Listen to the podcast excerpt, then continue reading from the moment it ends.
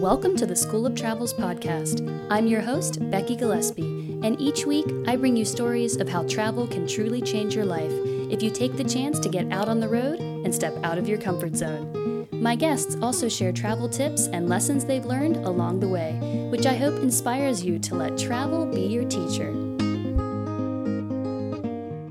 Hello, listeners. I'm back this week with another fabulous interview with a really fascinating person. This week, a French woman named Camille. I'm going to let her pronounce the rest of her name for you. And she actually talks about a few things that have never been on this podcast before, which can really save you a lot of money if you plan accordingly. Also, we talk about how you really often don't have any idea what your path is going to end up being in life. But if you just start on that path, you will be amazed where it takes you. Also, I have to say, I think Camille has one of my favorite meet cute stories of meeting a boy on the road that I've ever heard. And I made her tell me this story again. I think she's told me the story now three or four times, but I really hope you enjoy it. And it's a really unusual way to meet somebody. And it proves that you can really meet someone in the strangest of places and circumstances. So I hope you enjoy this interview with Camille. Welcome to episode 15 of the School of Travels podcast. Today, I am very happy to be joined by my lovely friend, Camille Poiré. Thank you for that beautiful French pronunciation, Camille. Had to help you with that. and thank you for joining us. uh, I'm so excited to hear about your travel story because you've got some good things to share. So, first of all, can you tell us a little bit about yourself? Yeah, sure. Um, so I've been traveling for coming up to six years. It will be six years in one month. Oh wow. Um, and the first three years I think were solo. And for the last no that the first four years and then for the last two years um, I've been traveling with my boyfriend. Um, we're both digital nomads, which means that we can roam the world together while working online. I have so many questions, but we'll get there. Very nice. But how did you first start traveling? When did you first become inspired to travel?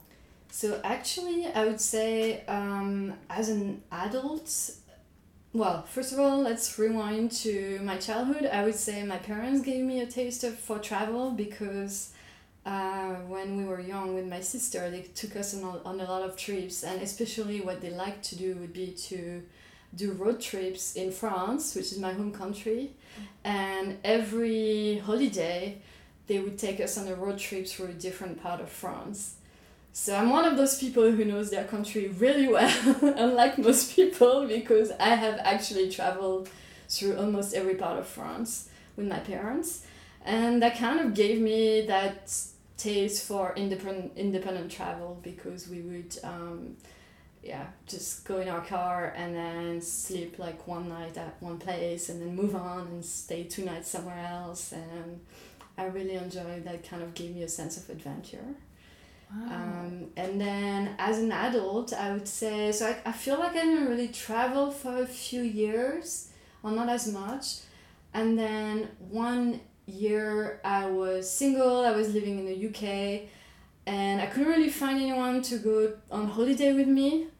And I decided to sign up for this um, um, kind of organized holiday for singles uh, which wasn't actually like a group thing. It was just uh, they organized, they helped you organize something. And I went to Spain, to Granada, uh, to learn Spanish, but I'd already learned Spanish, so to revise my Spanish, let's say, and for a week. And it was like a horse riding and Spanish language holiday. And there I realized that I absolutely love to travel on my own in that way and I made a lot of friends there. I don't know, I just had a really good time, and then I was like, oh yeah, I love doing that. I'd kind of forgotten how much I like to travel, and to have uh, this kind of spontaneous experience, meeting people from everywhere, and just connecting with people. So that's kind of I think for me that was a trigger. Um, at least something that like set me on the path of deciding to travel longer term so eventually. you you went traveling by yourself, but you were with a group. yeah, it was kind of in between. It wasn't um, it wasn't fully like a group thing. It was just when I went to Granada and then I was enrolled um, at the Spanish language school. Mm-hmm. Uh, so I had classes every day. So I made friends at the school, and then I had uh, horse riding lessons where I also made friends. And I was uh, as part of this um, trip, I had uh, accommodation organized for me in kind of a shared house and I also made friends there. And basically, yeah, I made a lot of friends that way. Um, and we, you know, we were free to do whatever we wanted outside of like um, activities hours and um, had such a great time that I was like, oh, I just love that sense of freedom and adventure and also, yeah, meeting people from everywhere and that's great. and then what happened from there? So this is the trigger. Uh, so I think that planted the seed in my mind that I was really enjoying that and I wanted to do more of that. And then so the, the, the actual trigger that sent me traveling, that kind of made me quit my life, as I like to say it, uh, was. Um, it was a little like less happy thing, but I got sick at one point and um, I'm quite severely ill. And when I started recovering from that, I just kind of had that realization that I um, wanted to do more with my life and I wanted, yeah, I wanted more out of life, I guess. And life is short. Yes. And I had, at the time, I had a good job. I had just a few months before moved into what I thought was my dream house share. I was living in the UK, so I couldn't afford my own place. I love that dream house share. yes, my dream house share, not dream house. Uh, but yeah, I was uh, so I had this really nice apartment that I was sharing with cool people, and I had a boyfriend kind of a good relationship, a good job, and but I don't know. I always felt like something was missing, and to an extent, I think that might have been one of the reasons I got really sick. Um, just like feeling like something was wrong, and then um, when I started getting better, I decided I had to get away from it all and yeah also when when i met my boyfriend um, i was planning to go on a round the world trip and then i met my boyfriend and i kind of put that plan aside you know and then i thought okay this is time to revive that plan and to finally do it and that's how it started Wow, I like what you're kind of saying about how travel is. I mean, we you've said that you love travel, but travel is also this just like letting off the I don't want to use the word chains, but I will like kind of like letting yeah. off the chains and the ropes that you've been feeling tied under and yeah even if maybe you don't even love travel which i know you do but yeah. someone could just use travel as that vehicle to like mentally loosen everything up yeah i think so i mean some people you know say oh you when I when I expressed the desire to go travel on my own, you know, around the world, a lot of people, including my family, were very um, judgmental of that or not very happy about my uh, decision. But and you know, one of the things they would say is, uh, "You're running away. You're running away from your problems. You know, you've just been sick. You're running away." Well, why not run away? run like, away to find something. why would I? Yeah, exactly. Maybe I was run, running towards something rather than running away. But I also think if you're stuck in a situation that is not like good for you, you're not happy. Why is it bad to run away from that situation that is making you unhappy? Right, you know? and now we're so connected all the time anyway. It's so yes. easy to contact the people back home. Exactly. So I think when if people tell you you're running away from something, well, maybe you need to. Maybe uh, there is no good reason to stay in a situation where you're feeling stuck or you're feeling unhappy. So. And sometimes I have two friends that I mean, I don't think they ran away, but they did run away. Yeah. And then they started traveling and they realized they did love their home. And they yes. moved back and got jobs yeah. again. And Absolutely. Yeah. And I don't think, you know, long term travel like I'm doing is for everyone. Mm-hmm. Um, I know some people who you know, are trying to encourage everyone to do it, and I don't do that because I don't think it's right for everyone. But it can work for some people. right. So you started this six-year journey, got on the road, and started. Where did where did yeah. all the like? What are some places that this journey took you to? Um, it's taken me to. So I started in South America, which was absolutely my dream to go to. Oh. And that actually goes back a long way because I think the reason I really wanted to go there was because of, do you know, Tintin comic books? I've seen I've seen a lot of I haven't read a lot of them, but I've seen a lot of the posters and things like that. Yeah. So they're really big in France. They're, yeah. We kind of French children grow up with Tintin. so for me, it was like a big influence. I did read Le Petit Uh, Prince, and oh, yeah, that was so dreamy to me. Yeah. it made me, you know, spark my imagination.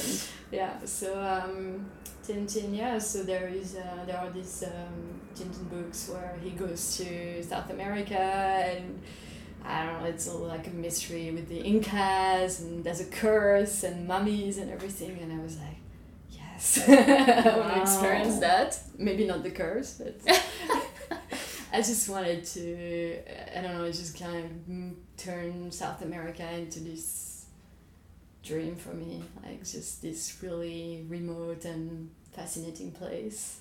And was it remote and fascinating when you got there? It was, yeah, yeah. I love it when it matches with your dream. Yeah. well, I mean, different parts of South America, I, I think the countries are very different, but. Um, I think Machu Picchu does though, doesn't it? When you yes, see that, it really Yes. I think Peru and Bolivia are really, for me, were like the embodiment of what I was imagining when I was thinking of South America. And then you have also some countries that are a bit more alike to, um, yeah, Western countries like Argentina and Chile, you know, a bit more developed. So I actually start, started there. And at first I was a bit like, oh, maybe it's not exactly the South America I was thinking of, but then I got to Peru and Bolivia, Ecuador as well, and yeah, it was like in the in the books that I used to read. So wow. Yeah. It sounds like so much adventure. yeah, And your Spanish, you said, was already very good. By then, you'd revised it back in Granada. yes, exactly. Um, when I wasn't perfect when I arrived in South America, but I started actually by taking a two week class, I think, um, uh, to get up to you know get my level back up, and then um, yeah, that was a good basis for traveling in South America for four months afterwards.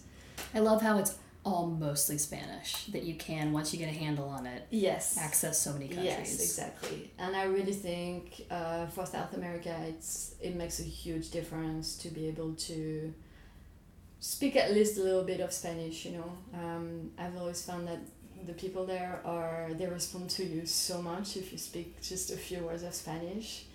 Uh, Mhm. you have like you kind of build a con- connection with them very easily that way. So Wow. yeah, Well, that's great. I'm glad you got so much time down there. yeah. And then you got you were done for a while with South America. Where next? Um, so the thing is, when I planned my round the world trip, I I was a bit of an over planner at the time. Something that has changed over the years. so before I left, I actually bought a round the world ticket. So I don't know if you've heard of that, but it's um, We do have know, that, Yeah, yeah. yeah. Um, airline alliances that offer this kind of consolidated um, ticket passes. So you buy them in advance. So I had to plan in advance um, my flights. And I know normally you're not allowed to go backwards. from- Exactly, If you start going east to west, you have to keep headed, Yeah. heading west. And you also Yeah. have a number of segments of flights, let's say, uh, included within the pass. So I couldn't really add new stops. Um, I could do it overland, but I couldn't add new flights. Um, so, I, you know, I was kind of tied to that. Um, so after four months in South America, I'd already I'd planned already before to fly from there to New Zealand and then Australia, and then Southeast Asia. Okay. East Asia. Would you recommend people booking round the world tickets?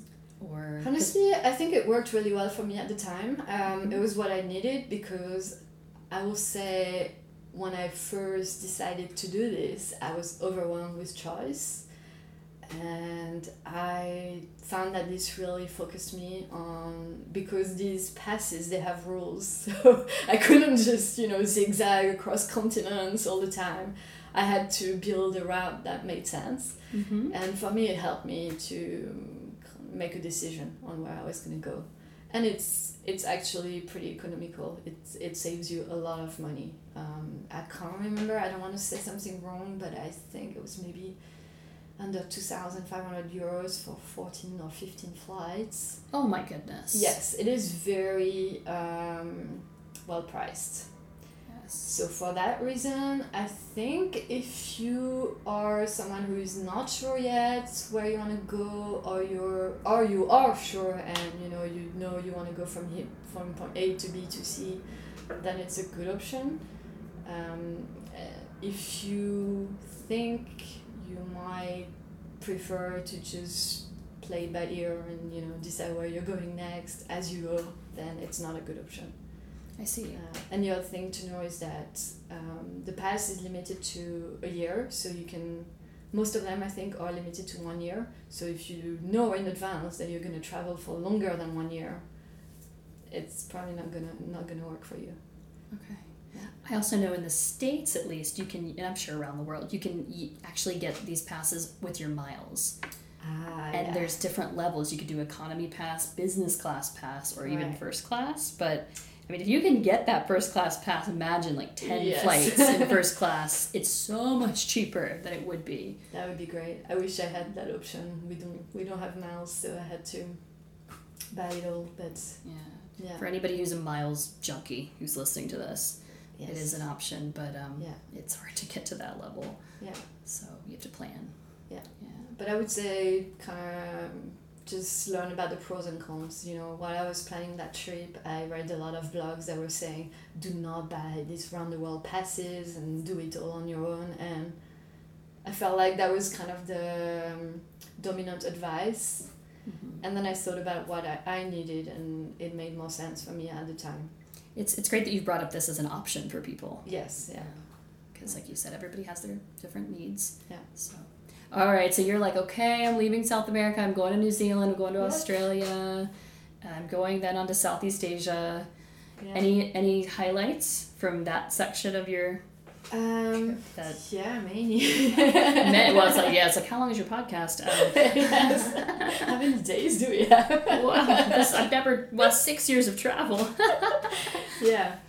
Um, what would be highlights? Yeah, I I don't know. I I'm kind of one of these people who cannot choose a favorite. I really hate it when people ask me what's your favorite country or like what's the favorite place you've been or because I feel like I like almost everywhere. That's good. Um, yeah, I find good things in every place. So Mhm. um, for me, Were you not working that whole year? No, I wasn't. I was really traveling on my savings at the time. I did not really have it in mind yet to become a digital nomad or you know a location independent professional. Um, I it was actually a little bit in the back of my mind because before going, I had been reading a lot of travel blogs and I'd realized that some people uh, were working while traveling, and for me that was a big discovery. And but I didn't really realize. I thought it was very few people. I thought it was very uh, a very small number of people, and it was very hard to set yourself up in that way. Um, so I, it was kind of a, a wish, but not really something I felt was realistic for me. Mm-hmm. Uh, but I did start a blog, partly in that hope that it was going to take off while I was traveling, and then I was going to start earning money from it and maybe become one of those nomads working while traveling. Nice. Yeah. Did you keep up that blog for a long time or? Yeah, still have it. have it. Okay, all right. I still have it. Um, the blog never really worked out as a main income source for me. It, it is. It does bring me a bit of money, but it's not my main occupation, let's say. Mm-hmm. Um, it's more of an, let's say, semi-professional thing for me. Is it? Were you writing in French? No, Okay. I was wrote in English. Um, I actually left France when I was 18 and I went to live in the UK. I went to study in the UK for um, higher education and I stayed there for nine years. Okay. So I have been living in English, let's say, for now. I- What? I don't know. What's like? You don't have to tell me your age. It's okay. Wait, 15 years. 15 years, yeah. Doing the math. Yeah. Um, so I've lived outside of France almost as long as I've lived in France nowadays. so- It's really interesting as a traveler and expat when you hit that milestone. Yeah, I'm a bit scared actually of when that's gonna happen because I think that'll be a bit of a shock for me. Yeah, I'm working on my halfway point Yeah, just with being outside and with my Yeah. country and yeah. I know it's it's a little odd, but yeah. Well, well, we can. Um, I know there's there's many travel stories we could talk about, but you know one I'm going to ask you about. Yes. You mentioned that you you were traveling alone for you said four years, right? And then Yeah. the last two, you've been traveling with your boyfriend, and I wonder how you met him. Yes. I mean, to have a traveling boyfriend along with you, that that can be a challenge to like find and then convince both of you to be on the same path. Yes. So I met my boyfriend in the most random circumstances and kind of the worst possible situation. well, um, I was traveling in Laos with some friends and we were doing a motorcycling um, loop in the south of Laos Oh wow! and it was quite an adventurous thing and basically on the third day of the loop just a few kilometers away from our destination i had an accident Oh no! and i broke my arm and Traveler's worst nightmare. yes so i broke my arm i was really stranded in the middle of the lao countryside and this is another a whole different story but i actually had um, a local shaman try to heal my arm with like performing traditional rituals which was Was this like on site, like right where you'd fallen off? You're Yes. laying and the shaman appears, Yes. like. so the villagers came up to me and called this um, medicine man from the village who arrived with some candles with some um, i don't know a lot of props and just started performing strange rituals on my arm while i was writhing in pain Were you like, you know, just screaming at him or like screaming was- for an I ambulance? was just like so confused by it all, and I was with my friends, you know, and they were kind of laughing at it and f- trying to film it, you know, because they were just thinking this will make a really good story. Um, it is making a good story. yes. So yeah, um, he just started like inhaling smoke from a candle and then blowing it on my arm, and then he wrote kind of incantations on my shoulder, and it did not work. It did not fix my broken arm. Really? Yeah. So then sure. I was uh, driven back to the hospital anyway in the nearest town, and there I was a bit scared because the hospital was kind of in the middle of the jungle. It felt completely I don't know there was vegetation everywhere and it was all open air. And I got seen by a specialist and he told me yeah we're gonna operate on you tomorrow and then you stay in the hospital for two weeks. And I saw the hospital. It was like literally patients were crammed like 15 people in one room. And I was like I am not spending two weeks here I will catch something rather than get healed so I was a little scared and I called my insurance eventually and I found out they had an agent based in Laos and they referred me to them and they arranged for me to be driven to the capital city, Vientiane. So I could be seen by a French clinic there. And you were in a car, like they drove you in a car. yes, they the drove me in a car, just Okay. me, like private transfer um, for free, which was really like, I don't know, for me it was miraculous. I was so grateful. Um, even though it was really bumpy and I kept like just bumping my arm, but I was just so happy because the other alternative to go back to the capital was like a 10 hour journey on a bus, you know, with, with people with chicken. so, like chickens and so yeah. Um, and then I arrived in Vientiane and I was a little unsure what to do. My friends had decided to keep traveling without me, so they did not come back with me uh, to the capital. And I basically went back to the hotel where I'd stayed in Vientiane before because that was the only place I knew there. You had to feel so alone at this point. Yeah, I was I was really down. Um, and then the next day, I went to the clinic for the first time, and then they you know set me up with appointments at the local hospital so I could get um, X rays and. Anyway, and in between appointments, I went to my hotel and I was working there in the cafe because through all this, I still had some work to do because I was working while traveling, right? So I had some editing to do with one arm. with deadlines. Yes, so with one arm, and actually the arm the arm that I was working was my left arm, and I'm left-handed, so that Oh. made it even worse. Um, so I was working in the cafe of my hotel in between appointments, and then this guy suddenly comes to sit there. Wait, what? yes. And Like a, a Laotian man? uh, no, no, a Western guy. Even a stranger. blonde man, tall blonde stranger.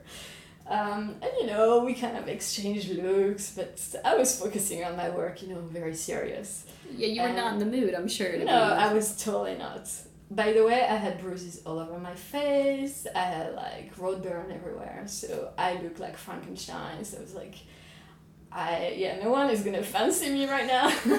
oh my gosh. and then um, I go to the toilet at one point, and then I come back to sit at my table. And on the way back, this guy starts chatting to me, and I will tell you the other side of the story because I know it now. He had seen me and realized that I don't know. He thought I looked interesting, and he. Of course had- you did. yes. Bruises. Uh, no. proper- So Oh. this is the funny part that when he saw me, uh, the part of me that was bruised was hidden by my laptop. So he only saw the nice part, the side that was fine. so he did not even realize at the time that I had a broken arm, it was hidden.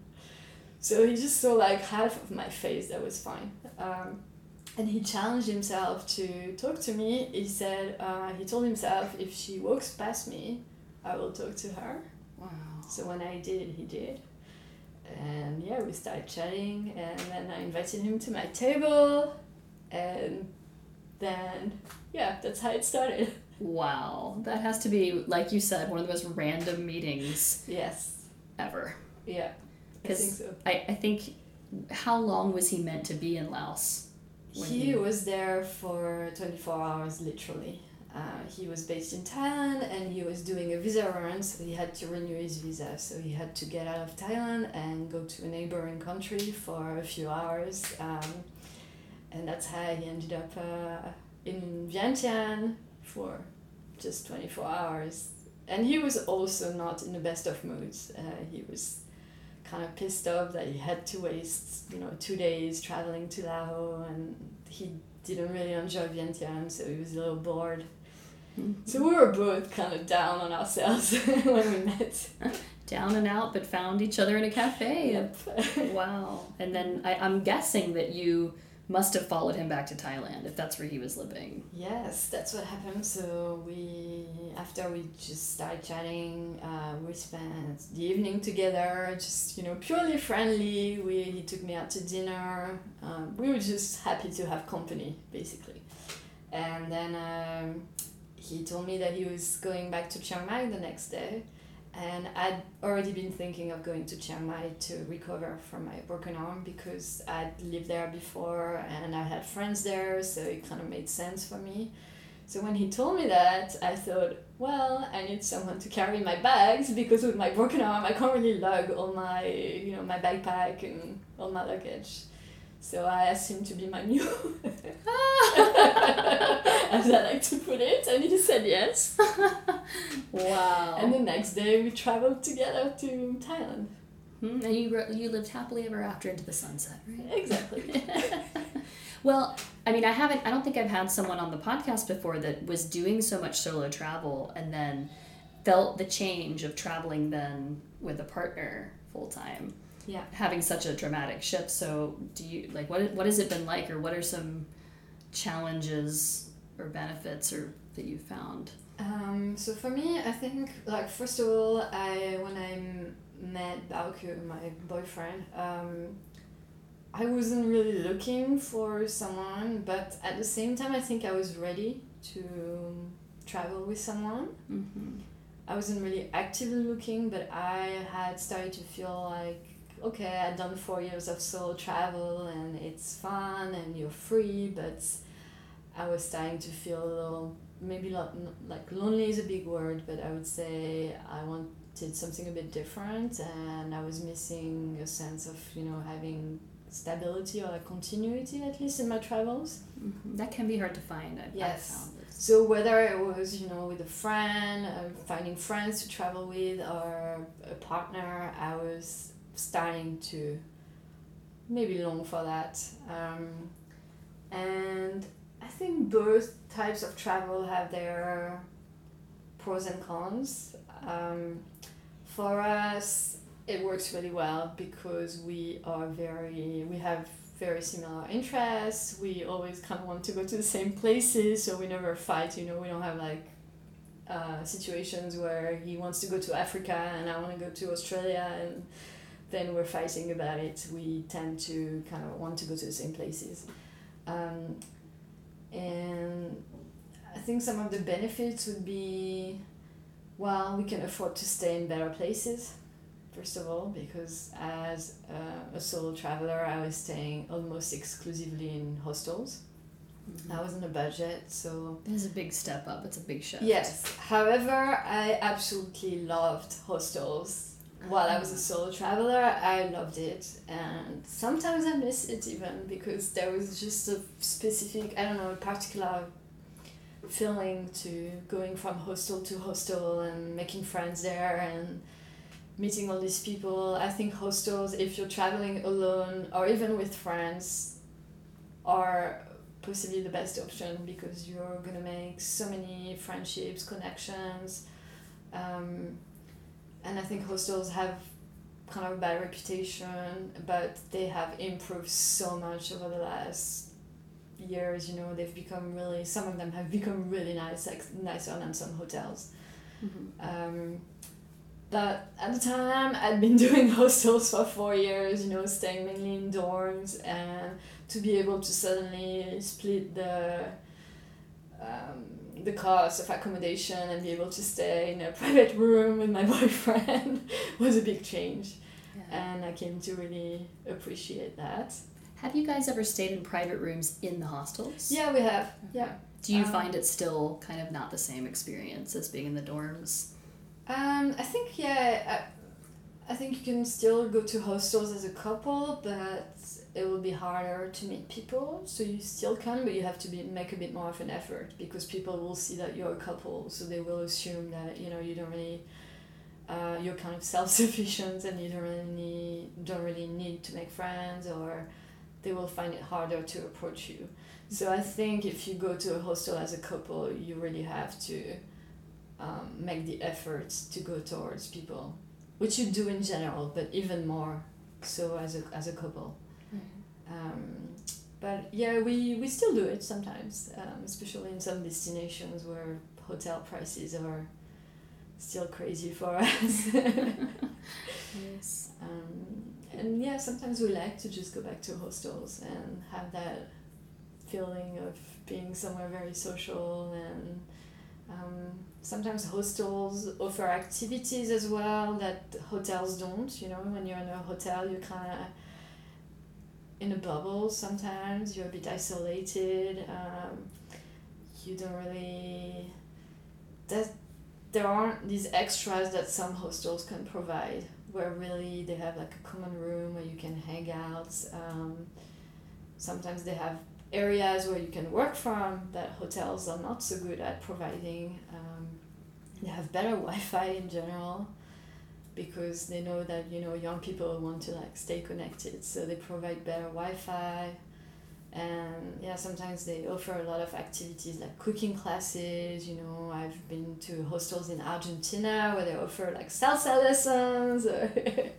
um, And they have kitchens usually too. Yes, exactly. So you can also cook your own meals. Yeah. So we like to do a mix. Um, but I would say in the last couple of years we've become used to hotels and yeah, it's just a little more luxury. I mean, not top luxury, but you know, just a little more comfort, I would say. Yeah, and privacy, I would say too. Just Yes, as a couple, yeah, you feel yeah. that's a priority. Yeah. Well, so okay, you were traveling for six years. When did you finally start going into the work and travel? Yes. Um, that happened after about two years. So I so for me it was a process. Some people, you know, know straight away that they want to set themselves up as digital nomads and they work towards that. So for me it didn't happen that way at all. Um, like I said, I kind of had this idea in the back of my mind when I started traveling, but I really first did a round the world trip using my savings. So I did not work. Um, and then I actually went back home. And so, home, let's say, I went back to my parents because I was living in the UK before I left to travel. But I gave up everything in the UK. So when I came back from my travels, I did not have anything left in the UK. So I went back to France rather than the UK. Which had to feel so foreign at that point. Yes, so I went back to stay at my parents, which was a shock. oh yeah, probably for them too. To be yes, yeah. Um, and I started working odd jobs for a few months while I was deciding what to do next. And actually, I remember I got back to my parents, and they were a bit worried about what I was doing, like what where my life was going, and you know. And I arrived and I said, "Don't worry, I'm gonna get a job. Like you don't have to worry about me." And then I think the, the, the same day I got the job. Oh wow, good So. I got hired by the local Pizza Hut to be a pizza deliver- delivery woman. A girl pizza deliverer. yeah, so actually that's not entirely true. I started in the kitchen. So they used to they would put the girls in the kitchen and the boys on the scooters doing deliveries, right? But then one day the boys were all sick or something, so no one showed up to work to do deliveries. and I'd been telling them I can ride a bike because I'd learned to ride a bike on my travels. Um, and they didn't really, you know, believe me. And then that day they were like, "Well, we have no option but to put you on a bike." and then they realized I was faster than like all the guys because it was in my hometown, so I knew the town so well that I was really fast, you know, doing deliveries, and I was also getting better tips than anyone. so because you know, a girl, like people, customers were not used to that, so they tipped me more. So I did that for a few weeks, and then I got hired by a shoe shop. and I was selling shoes for another couple of months. um, so that was an interesting um, phase, and all all the while I was planning to leave again, and I decided I was gonna do a working holiday in South Korea. South Korea. Where in the world did this come from? I do not know to this day why I chose South Korea, but um, on my round the world trip, my last stop was in South Korea, and my cousin was studying there at the time. Okay. and I stayed with her and I met her friends and somehow I'd gotten gotten on really well with her friends. So I felt like if I went back to South Korea I would already have kind of a circle of friends and acquaintances and then I also realized that you can get a working holiday visa really easily for South Korea because in France it's not very common for people to want to go there. It's not very popular so there aren't many applications so they basically say yes to everyone. And it's also one of the cheaper ones. So that these were some of the reasons that made me decide to go back there. There might have been a guy in the picture at the time as well. Uh-huh. Oh, I see. but that didn't work out. Um, but I yeah so I left for South Korea and then I started working there as a waitress. Um, for a few months I was waitressing in kind of an international restaurant there and I don't think I was very good at, at a wait as a waitress but I was uh, enjoying it. I think it was pretty much the best job I've ever done actually because it was just no like low responsibility at the time and I'm a night owl and I was working night like evening shifts night shifts so I was really uh, enjoying the pattern and then you know you get a few drinks after work and a bit of the food that's left over so and then after that, um, I a friend of mine there told me, oh, there's this university looking for editors, and that was my background. So she sort of forced me to apply for it. Hmm. and then I got it. I got the job, and I started working for this university in Korea. And after maybe six months working there, I decided to leave Korea. And when I told them, they asked me if I could keep working for them while traveling remotely. Wow, that had to be shocking when you got that offer. Yes, and then I was like, whoa, that thing that I had in the back of my mind like for a few years, it's happening now. And it was a big wow moment for me. Wow. And who knew it was going to come from South Korea? Exactly. Yeah. So one thing that I always tell people who are thinking of traveling and becoming digital nomads, but who are scared, you know, because it is frightening at first, you know, and you don't really know how to make it work initially. I always tell people you don't need to have everything lined up from the start because for me it was really in steps and if i hadn't gone to if i hadn't taken around the world trip i wouldn't have gone to south korea and if I hadn't gone to South Korea and gotten that job there, I would never have become a digital nomad. So for me, I had to start traveling to get to that stage. I'm very similar to you. I realize now because I the job I have now I got while I was in Japan. And yeah. for the people that listen to this podcast regularly, they know I was in Japan for a long time, thinking I always had to work in Japan. But you don't know the shape of what is going to happen exactly. when you meet people and. Yeah yeah. So there are people who say, you know, you need to have everything kind of prepared before you go and know exactly what's going to happen. But I think for some people that might be, they might need to know that everything is lined up. But if it's not, you should, you know, still kind of take the risk and take the leap because it will work itself out, I think.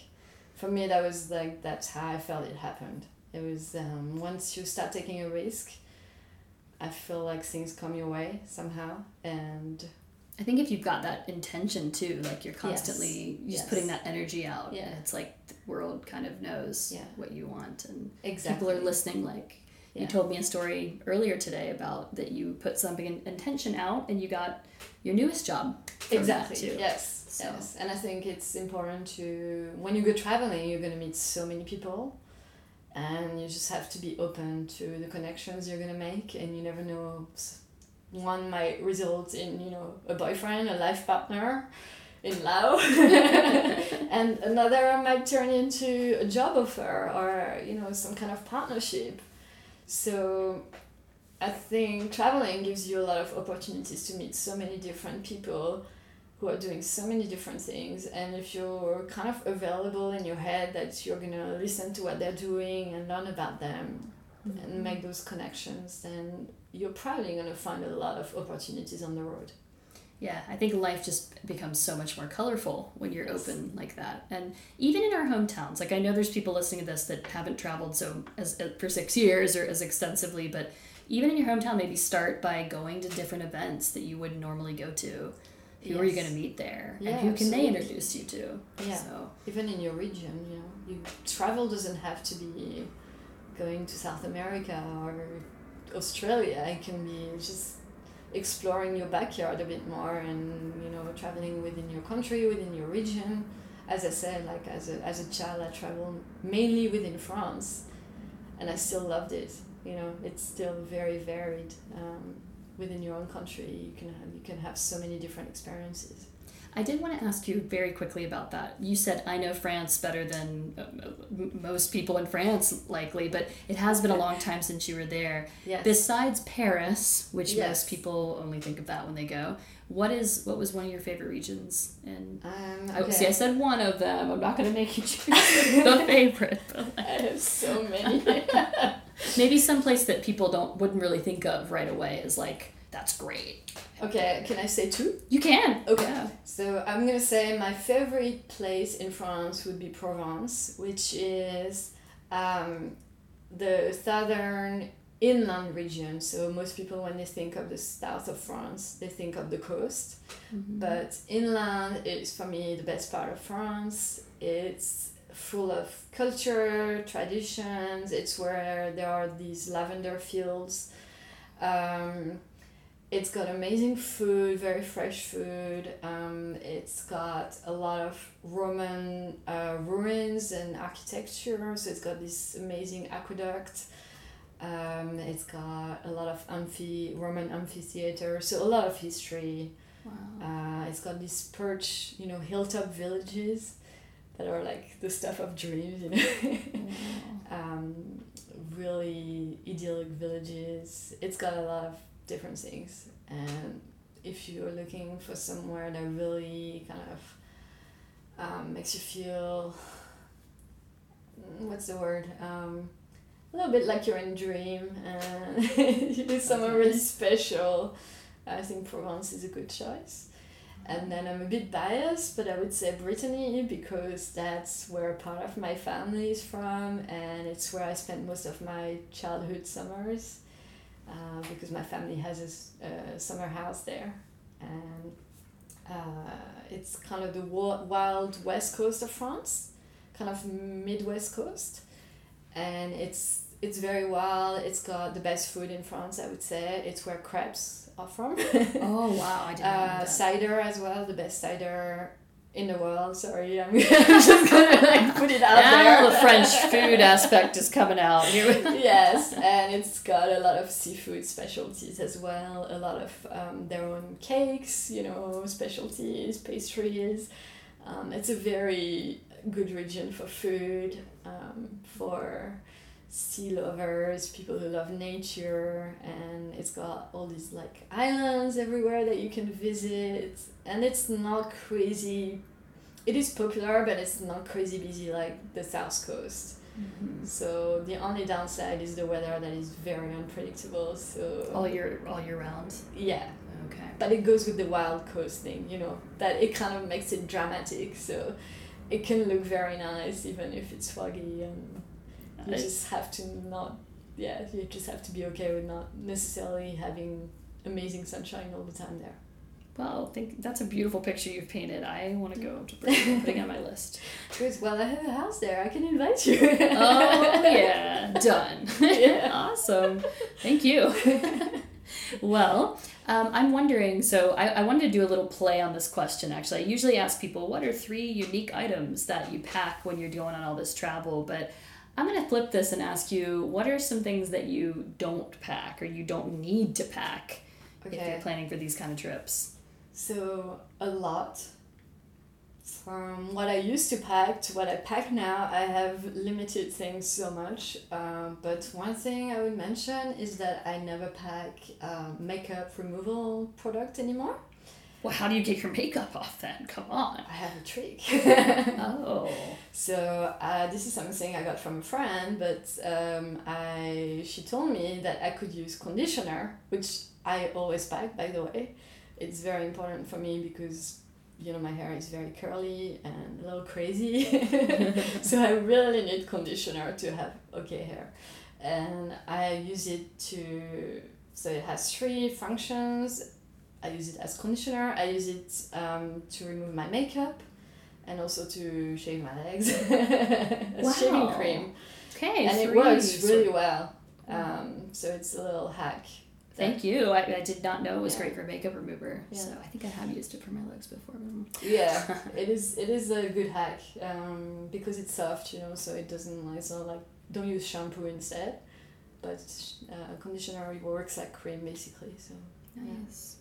Anything else? Anything else I don't? Um, I no longer pack um, certain medications that I thought I needed to have with me all the time. You know, when I read these blogs before I started traveling, they were saying, "Oh, you need to buy like you need to travel with a pharmacy." Basically, and uh, just go to a pharmacy before you leave and like buy the pharmacy and bring it all with you. And I did the first time, and then I used like one tenth of what I brought with me. And while I was traveling, I realized that hey, medication is actually available everywhere. Uh, sometimes more easily than in Western countries, even because you know some stuff that you have to have a prescription for in a script in um, in the US or in Europe, you can get over the counter in other countries. Totally true. Yes. I found that to be. So um, I realized that I was so over careful with that, and I stopped, you know, lugging around things for like like pills against motion sickness or for for illnesses that I'd never had in the past. I don't know why I thought that I would suddenly like develop them while traveling, you know. And you, I think you find that everybody on like if you're on a bus, you have motion sickness. Somebody else has that problem, Yes, and they'll hand you a pill. Yeah. And you that it's probably safe. It's Yeah. you know. And the other thing that I find is that usually buying the local products for some um, some types of products is going to be better because things like sunscreen or mosquito repellent, you are going to find locally the most effective products. If you buy because you know there are different mosquitoes around the world, so if you buy DEET in the U.S. for instance, it might not be the best thing for the mosquitoes in Thailand or in Bolivia. And there, on site, they will sell what is actually working there. So, for probably a fraction of the cost. Very good point. yeah. Yeah. So, for me, I think yes, bring the necessities, and I would not travel without certain medication that I know I might need on a daily basis or that, you know, I am likely to need, like highly likely to need but things that are very unlikely I do not bother anymore because I know I will buy them if I need to in my destination or someone will have them or you know I don't need to be like over prepared. I want to ask you one more specific question about Yes. this. Do you pack a hair dryer? No, absolutely not. Because I've bought a, the, a couple. I bought two of them this year, Uh-huh. and of course I don't have a converter, so I think Mm. I, I, I blew one up in my apartment in, in, here in Chiang Shanghai, uh, from t- from Japan. yeah. I just, but I, I like my hair when I dry it. It looks a lot different for me because I have straight yeah. hair. Yeah. I think for me, I don't need it because I have curls, and anyway, whatever I do, it's gonna look like crazy and messy. we, we do have very different hair. Okay. yeah. Curious about that because I'm, I'm bummed that I have to buy it again. You know. Yeah, I understand. Um, yeah, I don't know. I don't have that problem, thankfully. I used to dry my hair, but then I stopped, and now I, I kind of like it better when it dries naturally. It, it's definitely better for your hair. I'm sure. I don't know. I don't know. Maybe. That's the myth, anyway. but humi- my hair suffers from humidity a lot in Southeast Asia. Like it's for curly hair, it's not good. Well, of all this travel that you've been doing, what do you think you have learned? What has travel taught you about life or about yourself, would you say? a lot. Um, it has taught me. So I think I have changed in some ways. So I think I mentioned it earlier. Um, I have stopped planning as much. I used to be extremely type A. Um, kind of you know needing to, needing to have everything in control and um, having plans laid out, and that has changed and there was a part of me that I kind of that annoyed me. um, I'm not saying that I don't plan anymore because I still have you know you you don't change completely, but I am so much more open to going with the flow and you know I go I get to a place and I don't I don't have all the activities lined up. I ask people I meet you know what they enjoyed and then I make changes based on that. Uh, that is one big thing and then I would say I've become a lot more assertive and less shy. I mean, much less shy. I actually think a few years ago I would not have been able to do this interview probably because I used to be pretty introverted and shy and um, not very self confident and I don't know, something really clicked when I started traveling and I realized that I actually really love meeting people. I love going towards people, talking to them. And now I'm finding myself doing crazy things like last time I was back in France, I struck like I struck up a conversation on the metro with strangers, which is like a big no no. I don't know if it's the same in the US, but in France We talk to strangers more. okay, okay.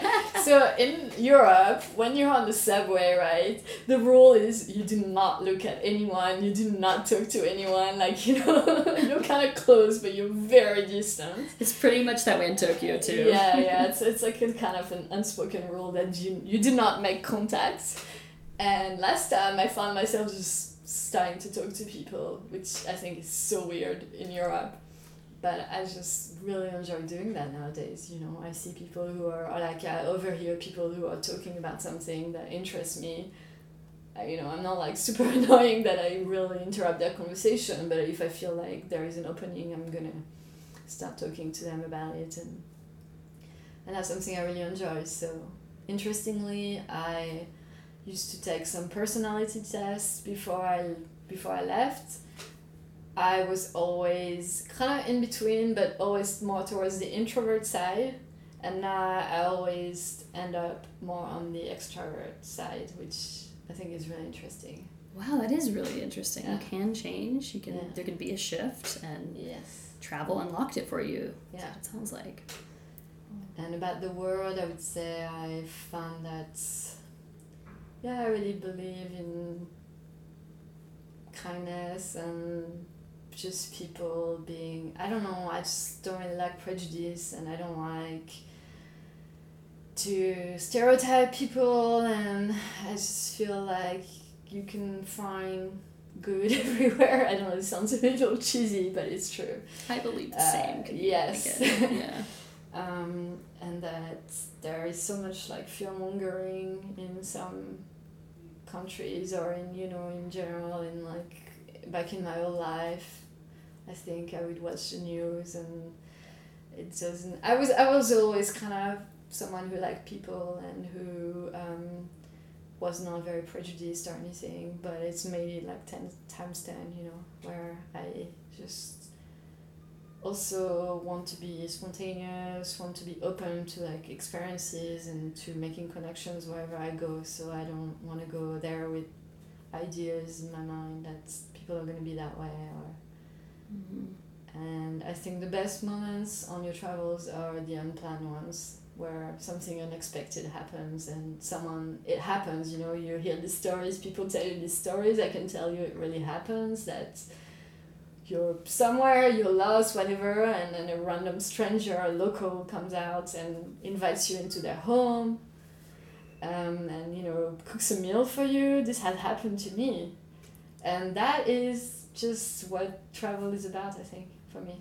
It's not really the Instagram pictures or, you know, the perfect moments. It's those moments.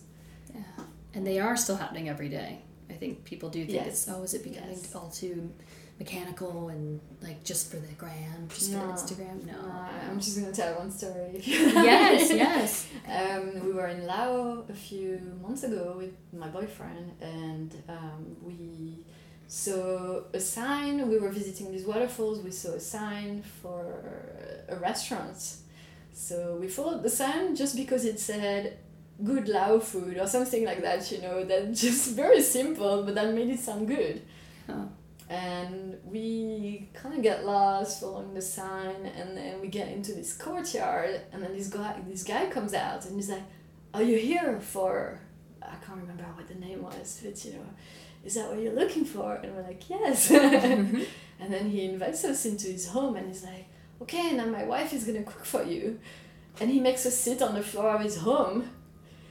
And this is absolutely not what we expected. We thought it was going to be a restaurant, you know, with a garden and like kind of a more proper thing. Mm-hmm. And we find ourselves on the floor of this guy's home, which was pretty bare and, you know, no furniture and nothing. oh man. And he comes out with this giant feast for us.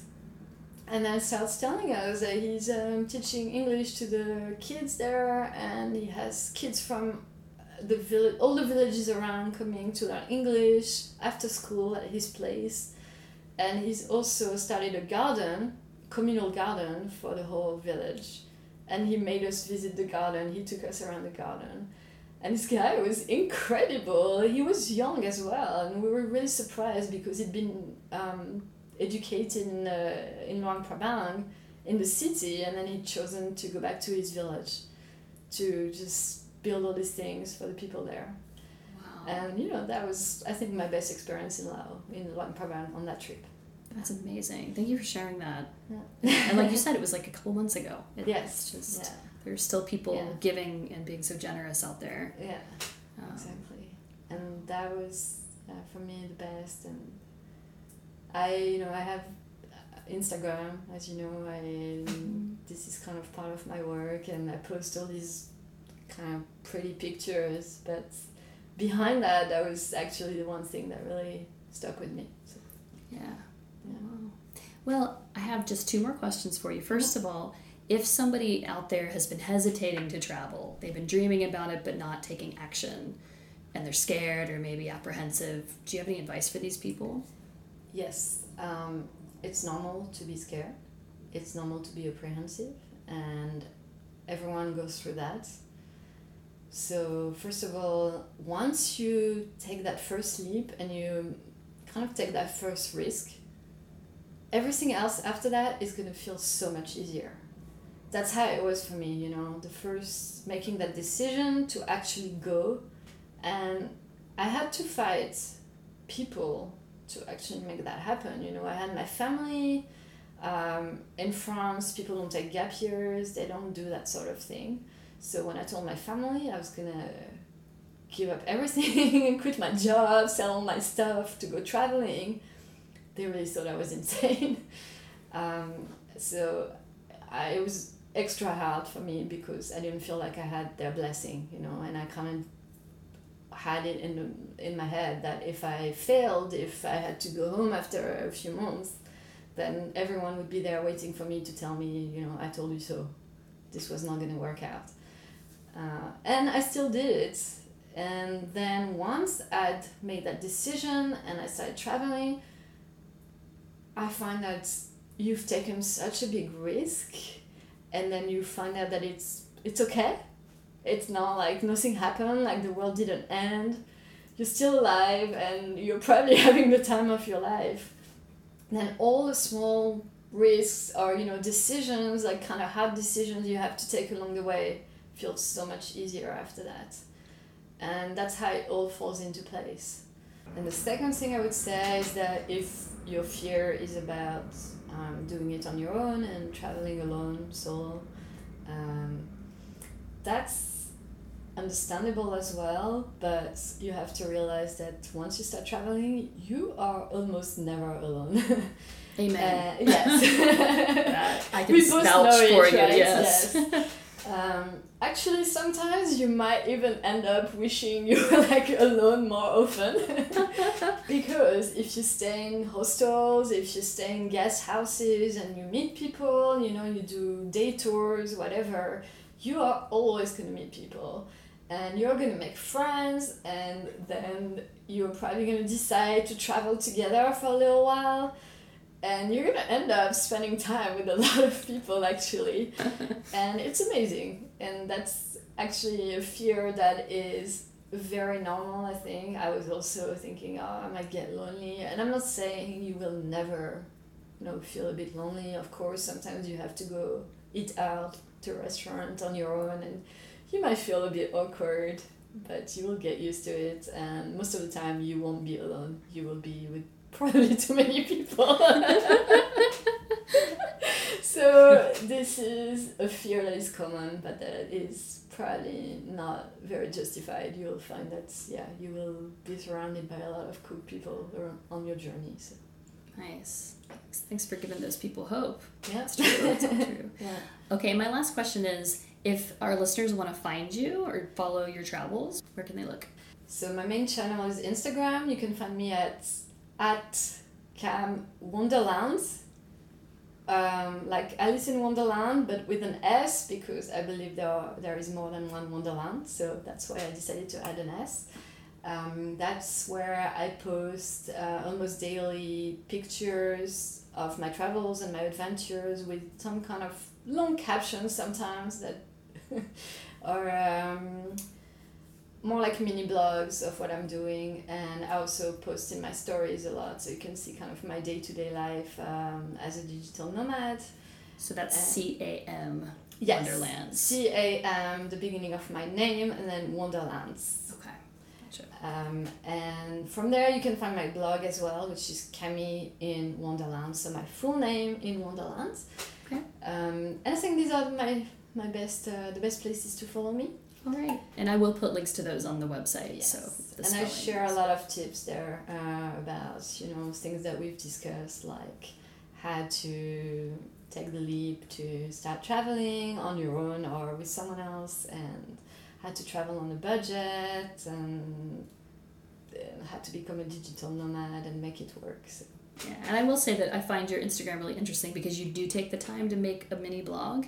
So you do learn more about you than you would normally do on an Instagram. So that's what I try to do. Yeah, to Yeah. Um, write longer captions, even if I'm not sure everyone wants to read such long captions, but if they do, at least it provides a lot of information and inspiration. I hope uh, for people who want to do something similar. Well, thank you very much for taking the time to join us today, Camille. Thanks to you for hosting me. I learned a lot more about you today too, Good. and I think you gave a lot of helpful tips and information. So, Cool. I hope so. and I hope you have a great time for the rest of your time in Chiang Mai. Thanks. I hope that you enjoyed all of Camille's stories as much as I did, listeners. It really inspired me when she said, It's okay to run away because you may not be really running away, you are really running towards something. And I liked how she switched the perspective there and made this often negative reaction that you'll get from your friends when you tell people that you're going on a trip. They always say, Oh, what are you running away from? But I think we should, yeah, think of it more as running towards something. Uh, in Camille's case, running towards a new career, running towards unexpected and spontaneous magic in her life and a new man in her life that she's still with today. So, I mean, you just never know what running towards something is going to bring you. And I love that inspiration from Camille. I'm going to put links to Camille's Instagram, which really is very entertaining, on my website, theschooloftravels.com, and also the link to her blog. If you want to do some searching, I'm going to put a few links to round the world tickets. There's a few alliances of the airlines out there, and it's usually best to purchase through an alliance, especially if you're going to do it with miles. But also, there are many different companies you can call to, to try to put together the best combination of a round the world ticket for you. Sometimes you can just buy a few flights, like five flights together instead of 11 or 12, and it still saves you a lot of money. So, that is a really good tip from Camille. I'm also going to start trying the conditioner tip that she gave me because I still I still only use conditioner as conditioner, and it turns out it's multifunctional. So I hope you have a great week, listeners. And as always, I'm going to leave you with a travel quote. This one is from physicist Max Planck. And it's not necessarily directly travel related, but I thought it was really interesting to, to think about. So it says, When you change the way you look at things, the things you look at change. And I think that's great to think about because when you go traveling, you really do change the way you look at things ever after. And then when you come back and you look at the things that you return to, they've changed because you've changed. And I think it's a great quote for us this week. I know Camille certainly changed on her journey. So thank you, Camille. Thank you, listeners. If you haven't subscribed already, subscribe to theschooloftravels.com, share this with a friend, and I will see you in the next episode. Thanks for listening to the School of Travels podcast. If you enjoyed this episode, we'd love for you to subscribe and leave us a rating wherever you get your podcasts. Special thanks to The Sam Chase for allowing us to use their song, In a Perfect World. Don't forget to join us next week for another episode, and remember to always let travel be your teacher. If you keep your options open, there are places you will go. They will treat you like the kings and queens your parents thought you'd be when you were born. You'd see it all with your head up standing tall, and you'd look back and think it's funny how you spent your time and money in this world, living in this perfect world looking right